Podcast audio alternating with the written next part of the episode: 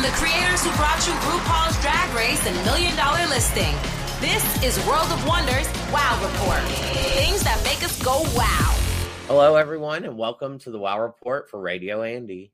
I'm producer Blake Jacobs, and now usually this show is hosted by Wow's fearless leader, Fenton Bailey, our chief creative officer, Tom Campbell, and the editor of the Wow Report, James St. James. And they're all still here this week. But this week we're switching it up a little bit. We're going to talk about the 10 recent documentaries that made us go, wow. Let's jump right in with our brand new documentary, Frock Destroyers, colon, the Frockumentary.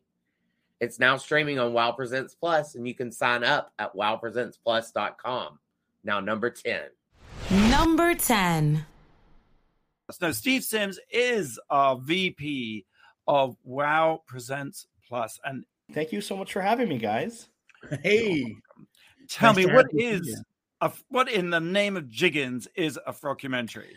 Well, a frockumentary is the four episode story of the Frock Destroyers, who were the girl group winner of RuPaul's Drag Race season one, featuring Baga Chipz, Blue Hydrangea, and Divina De Campo. And essentially, what we did was we followed them through 2020 into 2021 during the height of the pandemic since DragCon 2020, which was the last DragCon. Uh, I'm sorry, DragCon 2020 UK, which was the last DragCon. And then we, you know, after that, the idea, you know, Randy, Fenton, Tom, you guys had the idea of doing an album following the Frocks further into their journey. We started documenting it like we would for most of our shows and projects. And then the world shut down and we thought it would be fun to kind of just utilize this source of communication and, video recording, uh, Zooms, video streams, and follow their journey and have a couple small camera crews along the way. And that ended up being four episodes of what we're calling Frock Destroyers Frockumentary. Without a spoiler alert, I watched uh, episode four last night, and it was so good. Just the, just the joy it brought me to see Baga and Blue and Divina. I mean, what a trio! And just the clips of them performing at DragCon, literally, you know, days before the world shut down, the frenzied seats. All I could think of was like, who in that audience had COVID? Because you know someone did.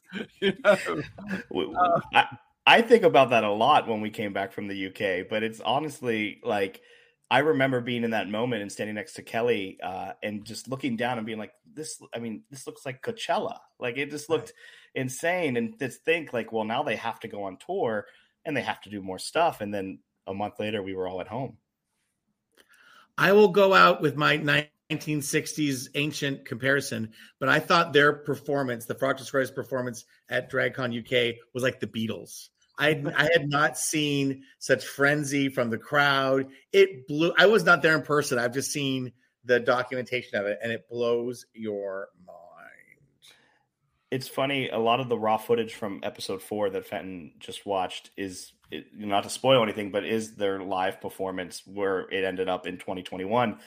And going through the raw footage, I mean, people crazy over Baga, like the Beatles. Or it reminds me of when we did the Britney Spears documentary and just her being through Vegas and like crowds of people chasing after her. I it, it's Baga Chipz. It's so fantastic. but yeah, it was a great, it was a really fun project, and you know, for Wow Presents Plus to be able to have a, a, another Wow doc that's a series and it also different than just you know work the world or god save the queens i mean this definitely took a deep dive into something that we all lived through mm-hmm. and we got to see the adventure of these three amazing drag queens and what they did from everything from home to in this bubble to out in the world when they were able to get released and Leland and Freddie Scott are recording them from LA. I mean, it's really is it's coast to coast. It's a global sensation, the whole thing.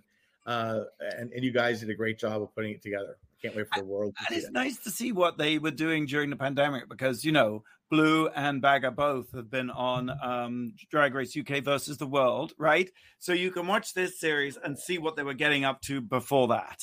And I think the seeds were sown, don't you think, Tom, for the treasonous exploits and hijinks that went on in Drag Race UK versus World. You know? And I have to also, I'm a huge Divina, Divina De Campo fan, and it's great to see her. I want to see more of her, but it's great to be with her. The three of them together, they really are a group. They really, they really do represent all these different kinds of attitudes and drags, and they're, they're a winning combination.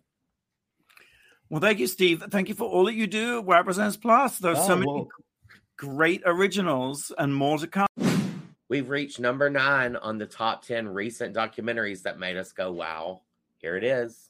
Number nine. I watched a documentary on HBO Max called about the Beanie Baby phenomena of the 1990s, um, and it is uh, it's the anatomy of a super fad. It breaks down all the elements that happened that made it a perfect storm of uh, of an economic bubble that just had absolutely no basis in reality. And you know, you talk about like um, uh, crypto, you talk about like junk bonds in the 1980s, but you really have to go back to the tulip mania of the 1600s to have a phenomena in which so, something uh, literally is made out of absolute nothing and the price just goes up and up and up and up and up. And what happened was in the late 80s the titan the guy who created them uh, would create just a set amount, you know, like you know, like he, they'd come out twelve at a time, and he wouldn't sell them to Toys R Us or Walmart or any of the or Macy's or any place. They only went to Hallmark stores, mom and pop stores, mom and pop privately owned drug stores, and it made it so that you had to actually seek them out. You couldn't just go and, and grab. You had to like literally go and find where they were. And there were five women five housewives who lived in a cul-de-sac in um in in a suburb of Chicago and they started buying them up in bulk. And they started calling around this the town or to surrounding towns to all the drugstores all trying to find them. And then they would go and they started going all over the state these five women and buying them up in bulk and then they started going on local TV talk shows talking about them, local TV news shows. And then they started branching out to Illinois, Indiana, Ohio, uh, Colorado, Tennessee. And they would go, and all of a sudden it started build up like other housewives started catching on that they wanted to do it. Other mothers would buy them for their kids. And it's basically these five women who then went on to um, Good Morning America, and People Magazine did a story on one of the women, and that's when it broke.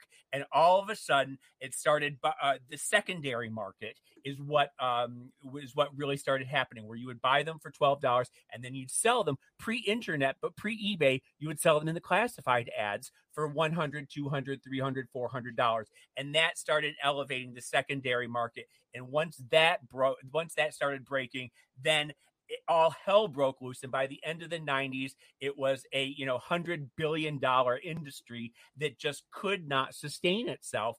And then all of a sudden one day someone bought one for less than it was worth and someone else started doing it and do it started doing it and then the bubble burst and everyone who thought that they had they were going to send their kids to college and they were going to retire on these on their beanie babies lost everything and the end the, the the interviews with these five women are just absolutely they're just these these you know Midwest housewives with their big 80s hair, and they are telling the story of how they inflated the market and how they started the fad. And it's just an absolutely fascinating documentary. I recommend everyone watch it. Did you guys ever own a beanie baby? I was not into it. I never quite got it. And it's funny because they uh, the, the the super fans, you know, like they're they go to like conventions, you know, Beanie Baby conventions, and the people will hold one up and they'll say, "Look at that face! Those eyes are so expressive." And the expression, you like you, you can just see what they're thinking, and it's like just this like weird little blob of felt and buttons. It's just so weird that the that people read into it the way that they did. Now, I always thought that Ty, the founder, engineered the bubble. I didn't realize it was Well, five housewives he- who he sound like, from what you're saying, had nothing to do with the company. Well, he th- by by placing them in mom and pop stores, he knew what he was doing, and then by releasing them in you know in batches of twelve, and then he would retire some of them. And once he started retiring them and and stopping them from being you know taking them off the market, that's when they started becoming more and more valuable. But I love So it was the was- secondary market, the black market that changed everything. Yeah, so so it was a little bit. It was a little bit of him. It was a little bit of these housewives. It was a little bit of the secondary market. It's it all was like I said. It was a perfect storm of everybody sort of creating this super fad. But in the secondary market, he wouldn't have made any money. So I guess, and his beanie business went bankrupt, didn't it? Did, or did he get out in time? No, uh, he ended up and in 2015 or 2016 or something like that. He was arrested for offshore. He ended up having an offshore account in Switzerland that had billions of dollars in it, and he was caught with that. But then he was just given a slap on the wrist. So he ended up he he did fine throughout the whole thing.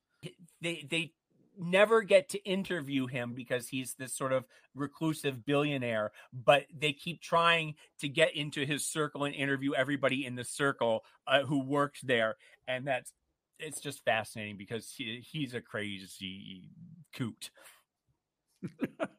that's beanie mania streaming on hbo max let's see what recent documentary that made us go wow comes in at number eight number eight on hbo you can't watch it just yet. Um, it's coming to HBO. Here's the story: Navalny, a documentary about Alexei Alexei Navalny, who is a Russian dissident who has been oh. giving Putin a horrible, horrible time. Well, haven't and, you spoken about him before? You've talked have, about yes. yes. He did the. He has this fabulously popular YouTube channel, and he's got like six and a half million subscribers. You might also have heard of him because he was poisoned yeah. in Siberia. And he got on the plane to leave Siberia, became deathly ill. The plane made an emergency landing. He was taken off the plane. Long story short, went to Germany where he was treated and recovered. He was poisoned with this thing called Novichok, which is a very clever poison that leaves your body after a certain amount of time once it's killed you. So if they use Novichok on you and you die, they can't autopsy. Eh, they, they can't find they it. autopsy, autopsy, and you're like, oh, he died of natural causes. But the oh. twist is, I mean, it was a big headline story because he survived and he went back to Russia. The big twist is, the plan would have worked perfectly had the plane not made the emergency landing. So he became ill on the flight, and they thought he would just die on the flight. But the plane diverted and landed, so he got medical help in time and that's how he survived. This is an amazing documentary. Really but now, powerful. But by going back to Russia, which seems sort of counterintuitive to me, if the president of the of Russia is trying to kill you, why would you go back? But it James, worked in his favor because now everybody knows too famous to kill. Too famous too to fam- kill. Yeah. yeah. But also, James, unlike you and me, he's profoundly committed to his cause and is not going to step down. Honey, if someone poisoned me, I would just run away. I would just be like, okay, I'm going to stay over here. well, I would not on. have been in. I would not have been in Siberia in the first place. Thank you very well, much. here's the thing. This is what is, but the film goes even deeper. So I didn't know this, but I will share it with you. They found a guy who was in Austria and he just did data hacking. And he would just buy data from people and he bought data from he got the phone records of the institute there's one place in russia where they make this poison.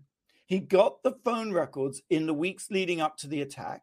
He then managed from the phone records to get their driver's license numbers and addresses. Then he managed to get flight manifests. Long story short he managed to piece together who bought the poison who took it on the plane who delivered it to oh, uh-huh. to him it gets even better because then when he doesn't die, what they do is they call up all the poisoners. Alexei Navalny calls up the poisoners and say, Oh, hi, I'm calling to see why you killed me. most of them hang up, but one scientist, they prank him and they say, Oh, I'm from the Politburo of blah, blah, blah um, I'm doing a report. Can you tell me what went wrong? And the scientist says, Yeah, I know. He was supposed to die, but the plane diverted. the whole thing. It gets even better because they don't release that data, that call, until Putin gave a press conference and said, Oh, you know, this is just an attention seeking citizen. Uh, he won't even say his name. Putin won't say his name. And he says, You know, if someone had tried to poison him, they would have just killed him. You know, they wouldn't have like and then he drops the phone call. Uh, Navalny drops the phone call of him talking to his would be assassin, who's like, Yeah, it kind of went wrong. It's jaw dropping. It, it, it's, it's, I think this could be the Oscar uh, winner for 2023. You know. Well, now when is it premiering, and when do we get to see it? And yeah, it's that? coming to HBO in 2022. This later this year. The date hasn't been And released who is yet. the who is the director? Who did who did it? The director is he did that Robbie Robertson documentary, which apparently is also really Oh. good. Daniel Roher, he's a Canadian, just 29 Okay. years old. One It's a one phenomenal film. one quick question: is, Are there reenactments, and is there ever a moment where the stewardess takes her ring, opens it, and pours the poison into the glass, and then puts the ring back on? Very good point, Tom, because actually, what is so incredible is that there are no reenactments because you don't need reenactments. Like when he goes back to Russia, they are watching live of all the people on the phone had their cell phones out. It's all streaming live everywhere all the time. And he does such a brilliant job of this whole thing feels so immersive and present without any re- need for any reenactments. Well, It's but Tom also brings up another point. How did the poison get into into his drink or whatever? How do we know anything? Any uh, details? I believe they put it in his tea, but they also there was a, a, a slight subplot where they they put it in his clothes. They delivered clothes that had been impregnated with it after they interfered with the laundry. And it's a hilarious moment in the phone call where uh, Navalny's asking the guy, he's saying, "Well, what did you do with um, his the victim's clothes?" And they said, "Oh, well, they the police came and took them and cleaned them." And he was like, well, "Why did they clean them?" And he was like, "Well, to get rid of the pro- pro- poison." He said, "Well, any areas in particular?" He said, "Yes, the underwear."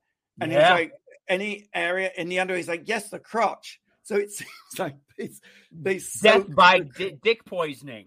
dick poisoning. I mean, the whole thing is you cannot make it up. It is, and then of course when that came out, um, Putin and and his sort of uh, uh, propagandists tried to say that Navalny had a a Freudian fixation with his crotch area and was just looking for attention. So really, How your dick can make you sick. Story at eleven. All right, it's time for our first break. But first, let me tell you, we have all new shows coming to WoW Presents Plus this spring, including Why Are Humans, which is a post-apocalyptic docuseries that follows robots as they populate the Earth. And also, Vanessa Vanjie Mateo is living her bachelorette fantasy in a brand new dating show, Vanjie 24 Hours of Love. Sign up for WoW Presents Plus at wowpresentsplus.com. This is the WoW Report for Radio Andy. You're listening to World of Wonders Wow Report. Things that make us go wow. Hi, guys. Welcome back to the WoW Report for Radio Andy. This week, we're doing things a little different. The guys aren't here, but I've compiled a list of the top 10 recent documentaries that made us go wow. And we're up to number seven. Number seven. this is a long story. I'll try to make short, but I, you know how you follow? I follow a lot of people just to eavesdrop on their lives, and they let me. And there's a guy, David Mason, can't pronounce his last name, who owns Slick It Up, which is like hmm. high end designer fetish wear. And I enjoy his posts, and I, I like him, and I judge him, and all those things.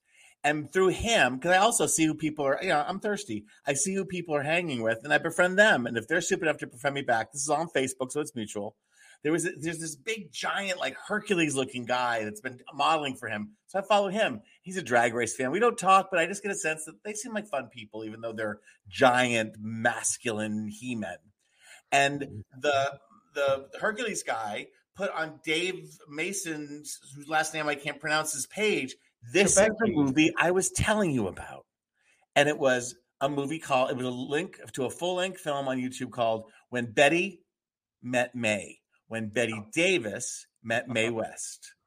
Well, this sounds right up our alley. Exactly. the algorithm was working for me. So I click on it and it's it's based it's it's sort of a it's a reenactment documentary where um, uh, an actor uh, you know, it, it- this is like five years old now, but he's a red vest and he has someone playing Bet, Bet, Bette Davis and someone playing Mae West, and they kind of look like them, you know, in that drag queen kind of way, but they're, they're women, you know. And he sort of he starts off by sort of talking by himself, the the maker of the film, and he says that I was uh, uh, you know I knew Bette Davis in the '60s, and and you know, and he sort of implies there's a bunch of gay people around Bette Davis, there's a bunch of gay guys around Mae West. They'd never met, they brought them together, and that night I was bartender, and they t- and they took a picture. We see the Polaroid of the real Bette Davis and the real narrator, you know, from the '60 from '65, and he said right before uh, Mae came into the house, I said to the, all the gays around, shouldn't I tape this like on a cassette tape recorder? And they said, that's a great idea. So the movie is people lip syncing to the dinner party. Actual Bette Davis and actual Mae West. And it's really rough. And people give it like sort of like mean reviews. You know, it's not, it's not like it's a huge release, but it's fascinating. And the idea that somebody taking something that's such a prize, such a gift, and making something of it, I guess that's a so okay, that would be enough if the guy who made the film's name is Wes Whedon. And I'm thinking, is he on Star Trek? Like, why do I know the name Wes Whedon? Have I slept with Wes Whedon? Wes Whedon was Wes Whedon is my optometrist. What? What is happening? Best story ever. Hmm. And when you go to see Wes Whedon, who's on Santa Monica Boulevard, he's been many places, but he's like two down from Circus of Books. Circus of Books, the hair cutting place that's always been there, and then Wes Whedon. It's very legitimate. He's so classy, such a good optometrist. He's, you know, a man of a certain age, a little older than me, very well put together, very kind. And when you go sit in his office, you know, left, right, what's better, better, there's pictures of Elizabeth. Like he has worked with everyone. And now I have this. So I already had an appreciation for him. And I tell him I do drag race, and he's like, "Oh yes," mhm." you know. But he is he he was. Have you part of- gone to? Have you, you have to go get glasses and talk to him about I am going to go back. I am. I am. Uh, I adore him already, and now that I know that he made this film and that he, you know, he really has earned his stripes as as a a, a sort of like legendary gay. having- Lens, lens crafter for the stars. Yes. So just so I'm clear, your optometrist had a dinner party, recorded Bette Davis and, And, and Mae West. Mae West together, and then put a made a film lip syncing to that audio. Yes. Yeah, he has an actor playing him. He has an actor playing. Eh, there are actors recreating the entire event that they use the tape recording as the soundtrack. So it's a lip you have to sync. post the link. Where can we watch this film? It's on YouTube. It's called When Bet, B E T T E, When Bette Met Mae, M A E Y. I'm not saying it's good. I'm saying it's fucking fascinating. And what should we all tape a dinner party and then make a movie about it 40 years later? Wasn't that what Warhol was trying to? I think Warhol would, would have that party, that show where it was all the parties and he would tape it. But, but anyway, but I, I, the bearing the lead here, uh, first of all, how weird is it that Bette never met Mae in all their years I know. in Hollywood? And what was the, how, what, how did they react to each other?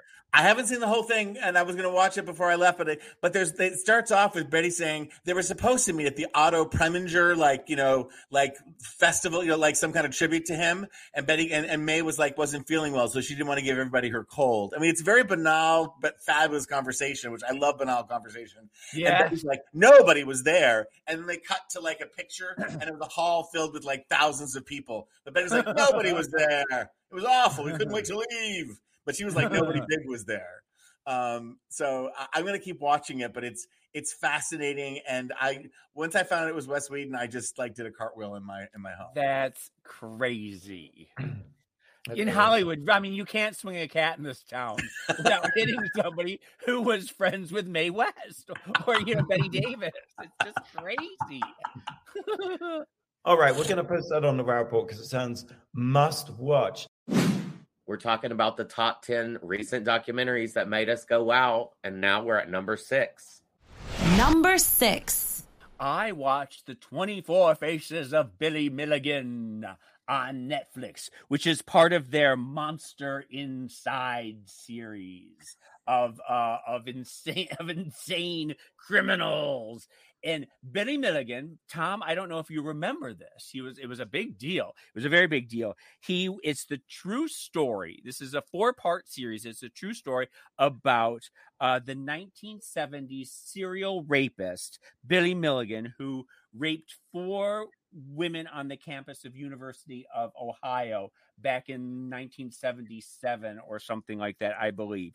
Mm. And after he was captured, it was a huge like manhunt for him, and there were posters up everywhere. Have you seen this man? Blah blah blah. And after he was captured, his defense team realized there was something bizarre in his in talking to him and they brought in psychologists and prison psychologists and this and that and they soon realized that he had DID dissociative identity disorder what was then known as multiple personality disorder.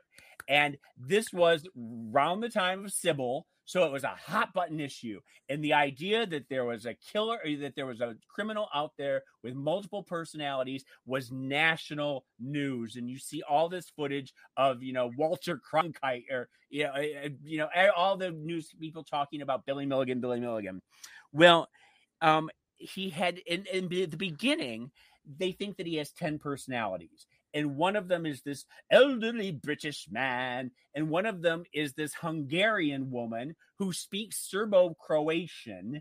And his mother's like, I don't know where Billy still. Billy never met any Hungarians, and so and then there, one is writing Arabic and uh, and they take it to an Arabic expert and they're like, yes, this is this is real, and um, it's very weird and over the course of these episodes you you wonder you, you know that you have the prosecution and you have um uh his detractors and the victim's family who are all saying it's a con. He's he's not he doesn't have multiple personalities. Well they bring in the author of Sil, Sybil who is an expert, and she is the the the therapist who worked with the actual Sybil, and she that would be Joanne Woodward's part in Sybil. Go on. Mhm. No, that would be Sally Fields. Joanne Woodward was Three Faces of Eve, darling. No, but Joanne Woodward played the psychologist in oh, that's right. Oh my god! And here I am trying to shame you, and you are absolutely correct. Oh my god. Um, That felt But good. Go on. There's also all this footage where you see Billy on camera and you see him turning from one to the other and his eyes roll back into his head and he sort of shakes a little bit and then all of a sudden he's an older woman and then he does it and then he's like this sort of uh, zombie like guy and then he just goes back and forth and it's very creepy to watch. You literally you get goosebumps because you feel that there's something bizarre happening there. And the two things that I have to mention just very quickly is that whenever I watch one of these shows, I become convinced that I have whatever it is that's going. I convinced that I'm multiple personality. That James St. James and Jimmy Clark are completely separate, and I need to have some sort of uh, therapist fuse the two people together because Jimmy Clark's trauma is overwhelming uh, James St. James's life and so I'm like, can I become like very involved in these these things? The other thing is that Billy Milligan looks exactly like my brother, like my older brother.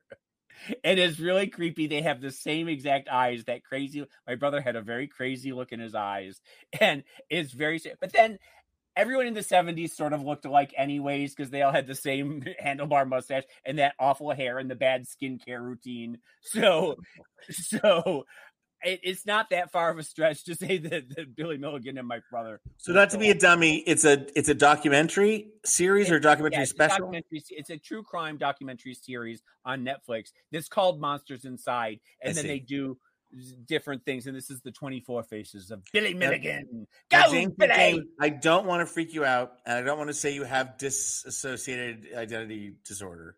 But you, But you know you're sometimes. you know that you're on this show alone today, right?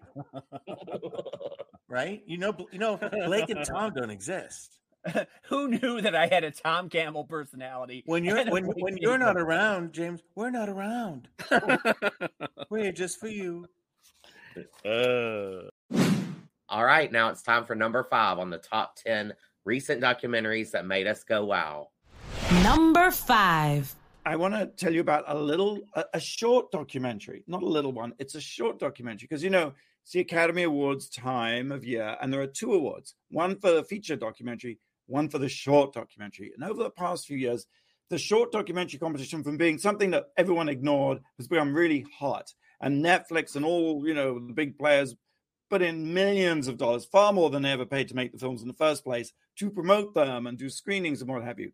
So the other day, I was really uh, thrilled and honored and touched to be asked to do a conversation with Ryan White, the director of Coded, The Hidden Love of J.C. Leyendecker. This is a short film, and J.C. Leyendecker was the guy who created the advertising campaign for the arrow for shirts. Oh my god, yes. shirts. Oh my god, I am obsessed with these with those 1900 the- that age Yes. of the, the advertisements of the hottest men on the planet. Absolutely, I because you got masturbate to those cartoon characters all the time. Well, now you can go watch this short film on Paramount Plus, and you can jack off, you know, endlessly. JC Literally. Leyendecker.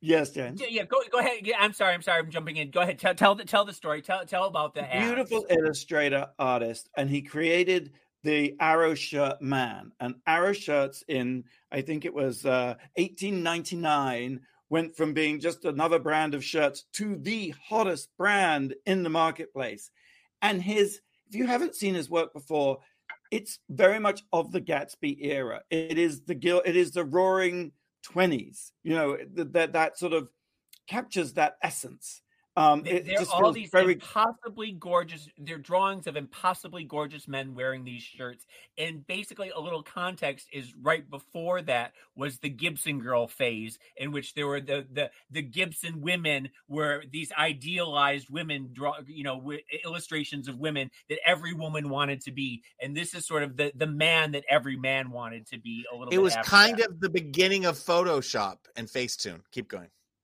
I, I- well, actually, you're not far off there.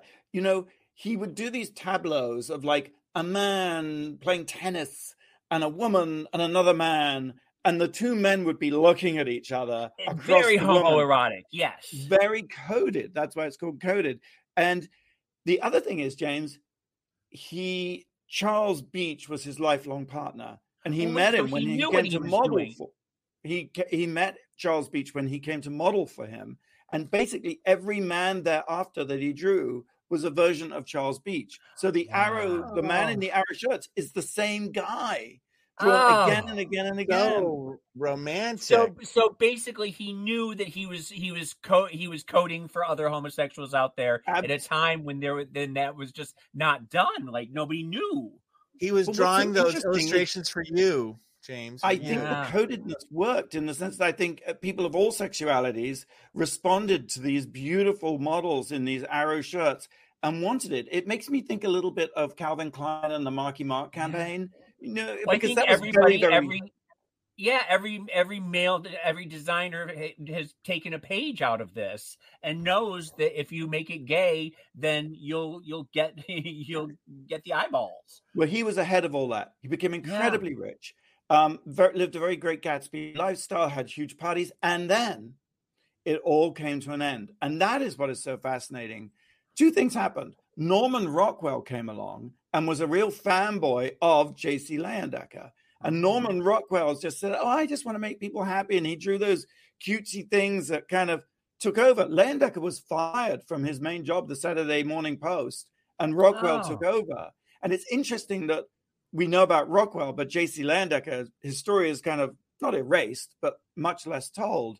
And that's partly because of this. When the stock market crashed in 1928, there was also a huge backlash against gays and lesbians. It happened in Hollywood, you know, with the movies. They drove the gays and lesbos out of the movies. You had the the what was it? The code, the movie Yeah. code came in. But it was interesting. It was a global retrenchment because at the same time, Germany was on the mm-hmm. cutting edge of gay rights. And at the same time, you know, the Reichstag was The about to vote on and all of that. Yeah. gay rights, right? And then in comes Hitler, and that's the end of all that. But I, I- just thought it was a Well, but wait side but it does sort of seem that the difference between Leyendecker and and Rockwell Mm. is that there's sort Rockwell embodies that right wing Republican. This is the fantasy of how we want family to be, and we don't, you know, and, and we're going to push out anything that is uh, a little suspect. You got it on the nose. That's exactly right. There was this sort of not libertarian, but this live and let live feel about life. Hollywood was very gay, Germany was very gay, and then it all came crashing down in a huge backlash. And you have this sort of this other vision, this other fantasy coming to the front of sort Uh-huh, of Norman uh-huh. Rockwell. Oh, that's just fascinating. Absolutely. It's a great film. Tragically, So they, you know, no more work, lived in obscurity, died, told Charles, his lover, to destroy all his work, which he did. And fortunately, in the attic of his studio, there's a trunk that they missed. And that was Oh. found years later. And that's basically all the work we have of his in terms of original work. Because who knows what was destroyed. And this is this is a story that curses so many gay artists and people that they living in a different time where it wasn't acceptable to be gay, they sort of participated in their own erasure. You know, so and much there, has been there was no thought to in 40 years this will be you know th- there was no nostalgia cycle back then that people realized that they had a, would have a legacy so they thought that they were just over and done and nothing was ever to be done with it's just hmm. so sad and tragic Yes. Yes. You can watch Coded, JC, The Hidden Love of J.C. Leyendeck. It's actually streaming now on Paramount Plus. I will watch it tonight i'm so excited Okay, guys, it's time for another break. But I want to tell you about some more shows we have on our spring slate for Wow Presents Plus. We have Tartan Around, where Drag Race UK Season 2 winner Lawrence Chaney explores Tinseltown. Also coming up, Muffbusters. Rock M. Sakura and Heidi N Closet join forces to debunk all the myths moms used to tell us growing up. Sign up at wowpresentsplus.com and we'll be right back. This is the Wow Report on Radio Andy. You're listening to World of Wonders Wow Report. Things that make us go wow. Welcome back to the Wow Report for Radio Andy. I'm producer Blake Jacobs, and I'm here by myself. Everyone's out on assignment this week. So I've compiled a list of the top 10 recent documentaries that made us go wow. And now we're with Tom at number four. Number four. Can't get enough of my Lucy, Lucy and Desi. I was over on Amazon, you know, seeing the uh, the marvelous Mrs. Maisel, and, they kept popping up that I should see the Lucy and Desi documentary done by Amy Poehler, um, with uh, total permission and, and cooperation with Lucy uh, Arnaz, who is in Palm Springs, seventy years young, you know, and and sort of the keeper of all the archive. You may, you know, during the making of this documentary is when. Um, Lucy Arnaz found the radio show that that Lucy did in '64, which I'm still obsessed with, and learned so much. To me, um, talking with Lucy or something, this thing that's still the best thing I've seen or heard because it's Lucy talking with people, and you get a total sense of her style and her morals, and and she was on top of the world anyway. And um, so this documentary, I can't say it told me anything I don't already know. But you are an Um, expert, so I am an expert, and and Lucy Arnaz did an amazing documentary probably 20 years ago or more on CBS where she showed home films for the first time and all that kind of stuff. But it's it's um it's it's it's glossy, it's rich with photos. It um it tells their story, which if you don't know it, you should know it, and and and it reminds me once again because I don't really watch TV on the weekends like I used to. I Love Lucy is just the funniest fucking show. And there's so many moments that just blow your head, you know, your mind. It reminds you of that. What's interesting to me, and I don't care, I just noticed, you know, a big part of their relationship and the and the dissolution of the relationship was Desi's cheating. And at best it intimates it. It doesn't it just doesn't go and and I don't want to air dirty laundry, but it was it was a little glossified that way. It's an Imagine uh, documentary, which I know you've worked with the gentleman at uh, Imagine, and it's obviously labor of love from Amy Poehler. It's lovely, and uh, and uh, and there you have it. I, I, I, you know, if you if you if you haven't, I I couldn't get through.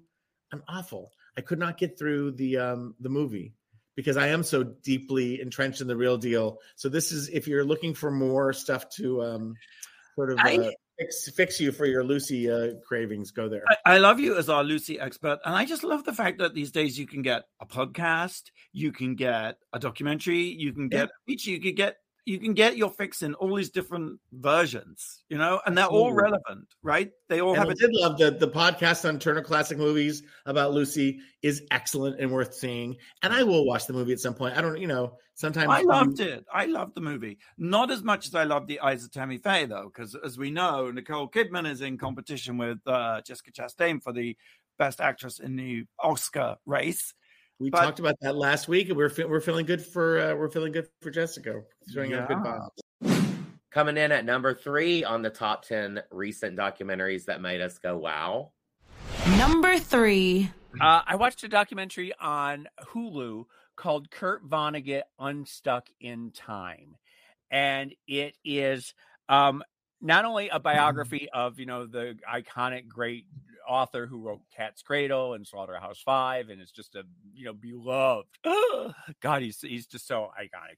But it's also the story of the director Robert Weide, who it's his. It took forty years for him to to make this movie. He filmed starting in 1980 he filmed right up to the uh, Vonnegut's death in 2007 and then sat on it for 15 years like what do I do with all this footage that he has? And so it's sort of his story about his friendship with Vonnegut and how they travel around together and become really good friends. But what's fascinating well Vonnegut himself is just a fascinating fascinating man. I mean it he goes through so many tragedies in his life. His sister dies in just this horrific way, and her husband, uh, she's on her deathbed, and her husband is coming to visit her, and his train goes off the tracks and goes into the river, and he drowns. And then when she, when they bring the newspaper to her about her husband, she dies 20 minutes later. I mean, and then he has to raise her five kids. Bonnie has to raise her five, and like his mother died of suicide, and the big defining event in his life, of course, was in World War II when he was in an underground bunker in Dresden as the bombs rained down. And totally, I mean, Dresden, you know, is one of the great tragedies of the human civilization where they just took out the city. They just leveled the city. And he talks about coming out of the bomb shelter and seeing just the destruction of like what the violence that man can do and that's of course the basis of slaughterhouse 5 is the bombing of dresden. And so but you have him talking about all these things and for every tragedy that happens he tells these wicked jokes these evil nasty jokes and cracks himself up and starts laughing until he's wheezing wheezing wheezing and coughing and choking on the laughter. And they after a while it's like really disconcerting you know but he's like what else are you gonna do you know what i mean like you gotta laugh or you're gonna die Absolutely. and he's just, and he's and he's like and that's throughout the whole movie he's just talking to students and he's talking at book clubs and this and that and he's just I mean, a wicked, wicked man. And his jokes are so inappropriate and so awful, but he's just, he's just fascinating. And if you, I mean, I slapstick, his book Slapstick changed who I fundamentally am as a person when I was 14 and I read it. It it's it's his most loathed book, but it just it changed how I thought of art, it changed how I thought of humanity, it changed how I thought of just everything. And so I'm a huge, huge fan. And if you aren't a fan, pick up a book, pick up one of his Cat's Cradles, one any one of them, and start and then watch this documentary. I did a major high school term paper on Kurt Vonnegut novels. Like, I, I, I should reread them because I'm sure there's one little. This is a tidbit. It's such a weird, but I don't even remember what it's from. But he was talking about how when you meet someone on a plane, you have a really good conversation. It means there was some science fiction word for it that they come from the same place you do, like from before Mm. time, and that when you die, you'll return to that place. But like you find, like oh, while you travel this earth, you find those people, and they said that's why when some spouses die, their other spouse dies right away because they're going back to that place. I They're don't know. going back. They're rebooting. Yeah. Yeah. I mean, you know, Breakfast of Champions, Cat's Cradle, Dead Eye Dick. I mean, so many of these books are just so iconic, and he's just it's it's we lost a real. He was a great living genius, mo- giant in our time. You We have know, his work. We have his work. I love that. I'm going to read. Should I read Slapstick? I don't think I've read any of his books. So slapstick. Yes, if you read slapstick, it it's and it's so about now. It's the world after a pandemic, and there's oh. it's it's just fascinating and funny and creepy and crazy and just I and swear to God, Fenton, if you read Slapstick and turn into James St. James, I will never But- forgive either one of you. You have to read the forward because there's a forward where he's talking about rolling around with his dogs and um, how much he loves his dogs, and then every single thing from the forward ends up happening in an allegory later on in the story. It's just it mind every time you see like a the phrase being used later on, and it is just fantastic. Oh wow. Okay. Kurt Vonnegut. Number two, Number two. I watched uh, on Netflix Downfall: The Case Against Boeing. Um, really Against profoundly- Bowie. Hmm? Against Bowie? Yeah, against Boeing. You may remember that in 2018. Oh wait, uh, I heard Bowie as in David Bowie. No, what you were- no David Bowie in this. I'm no. very sorry. Carry on, carry on. Boeing, the aeroplane manufacturers. Yeah, You know, every time you get on a plane, James, the chances are it's on a Boeing plane. And that's why you want to watch this documentary, or maybe you don't, because um, Boeing had a reputation for being the safest airline, uh, airplane manufacturers in the world. And, you know, they made the 747, they invented and built the 747 and revolutionized air travel. And it was one of those crazy dreams. You know, it wasn't based on market research, it wasn't based on algorithms, it wasn't they just did it. They were going to build this plane and they built it, and it was the most amazing thing.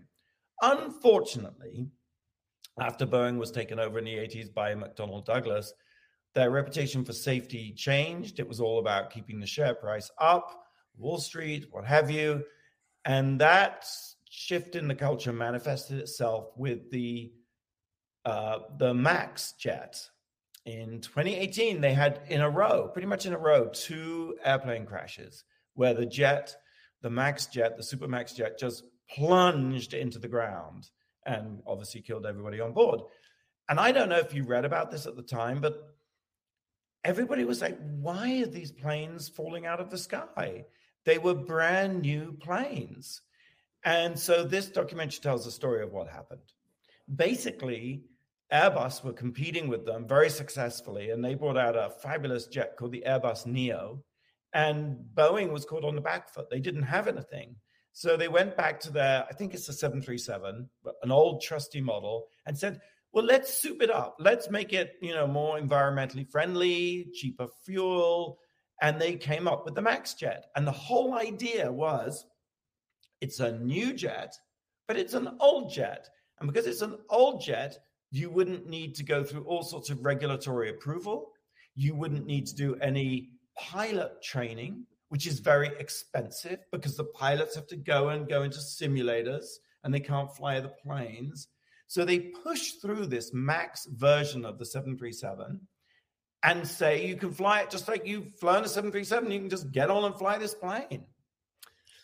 No, unfortunately not, because the new green economic engines had to be mounted in a different way, which changed the whole weight of the Oh, plane, right.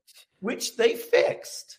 They fixed that by introducing something called the MCAS. And the MCAS was a piece of software that would detect if your plane wasn't flying right and force the nose down. Yes, yes. I've been here. I remember this story. Yes. Only problem is this would require pilot training. Yes. So They- rather than do pilot it. training, they didn't tell the pilots that this system was in place. And so no one knew flying the plane that an override would suddenly jump in, take control of the plane, and plunge it into the ground. And this happened not once, this happened twice. And Boeing at first said, because it happened in foreign countries like uh, Ethiopia and um, Indonesia, there was all this sort of assumption that these foreign people don't know how to fly their planes. And they kept on saying the plane was safe, the plane was safe. Of course. And it wasn't. They had 10 seconds from detecting this problem, they had 10 seconds to fix it. Fix something that they had never been told about, had no idea existed. And the second crash, they actually did know about it. They'd been told about it, and they did know, and they did what they were supposed to do, and it didn't work. Uh, Well, it seems like you know it's it's it's sort of a miracle that it only happened twice. It seems like it could have just happened hundreds of times simultaneously. You know. Yes, I mean, terrifying. actually, it could have- terrifying. They knew, Boeing knew it could have happened with 15 planes over Ah. 35 years. But they they had a document saying that, and they were like, okay, you know. Right, risk Um, management. It is the most horrible story. And I, I wish I could say there was a sort of satisfying ending to the film in the sense that Boeing got their just desserts, but actually they No, didn't. They no. had to pay 2.5 billion to avoid criminal prosecution. That's a drop in the bucket. That doesn't hurt anyone. Too big to to fail. Too big to fail. They paid nothing to the families. They never and then they probably all gave the themselves families. bonuses at Christmas. They never apologized to the families. Ugh. The CEO left uh, Boeing with a $60 million bonus. They never apologized to the families. I, it just left me with a really bad taste you in my mouth. know, It's, it's you know, time to rise up and just eat the rich, man. Just uh, down with everybody. so that is Downfall, the case against Boeing, a really depressing documentary on Netflix. Okay, this is our final break before we find out the number one recent documentary that made us go wow. But first, I want to tell you about some more shows on our spring slate on Wow Presents Plus. We have season five winner of RuPaul's Drag Race, Jinkx Monsoon, hosting everyone's new favorite sketch show, Sketchy Queens. Also, a brand new season of Uh. What more could you ask for? Sign up at wowpresentsplus.com and we'll be right back with number one on Radio Andy. You're listening to World of Wonders Wow Report. Things that make us go wow. Welcome back to the Wow Report for Radio Andy. We've been counting down the top 10 hot docs that make us go wow, and we've reached number one, and it's Explant, Michelle Visage's documentary that's currently streaming on Paramount Plus. Number one. Yay! Oh, it's so exciting. Um, you know, it, this is a long time in the making. Thank God for World of Wonder listening to me and believing in me and wanting to take a chance on it because breast implant illness is something that a lot of doctors uh, still don't believe is real. So when I came to you, you guys had open ears and an open heart. And the more we dug into it with Jeremy Simmons, our incredible director, um, he was calling me and texting me and going, Oh my God, oh my God. Like every day, his mind was getting blown more and more by um, the lies and the deception and the untruths that we have been fed about breast implants and breast implant illness over the years. So, been three years in the making, but here we are. Without giving the whole plot away, can I ask you some questions about your your breast implant and explant journey? Sure. When did you first get your breasts enhanced?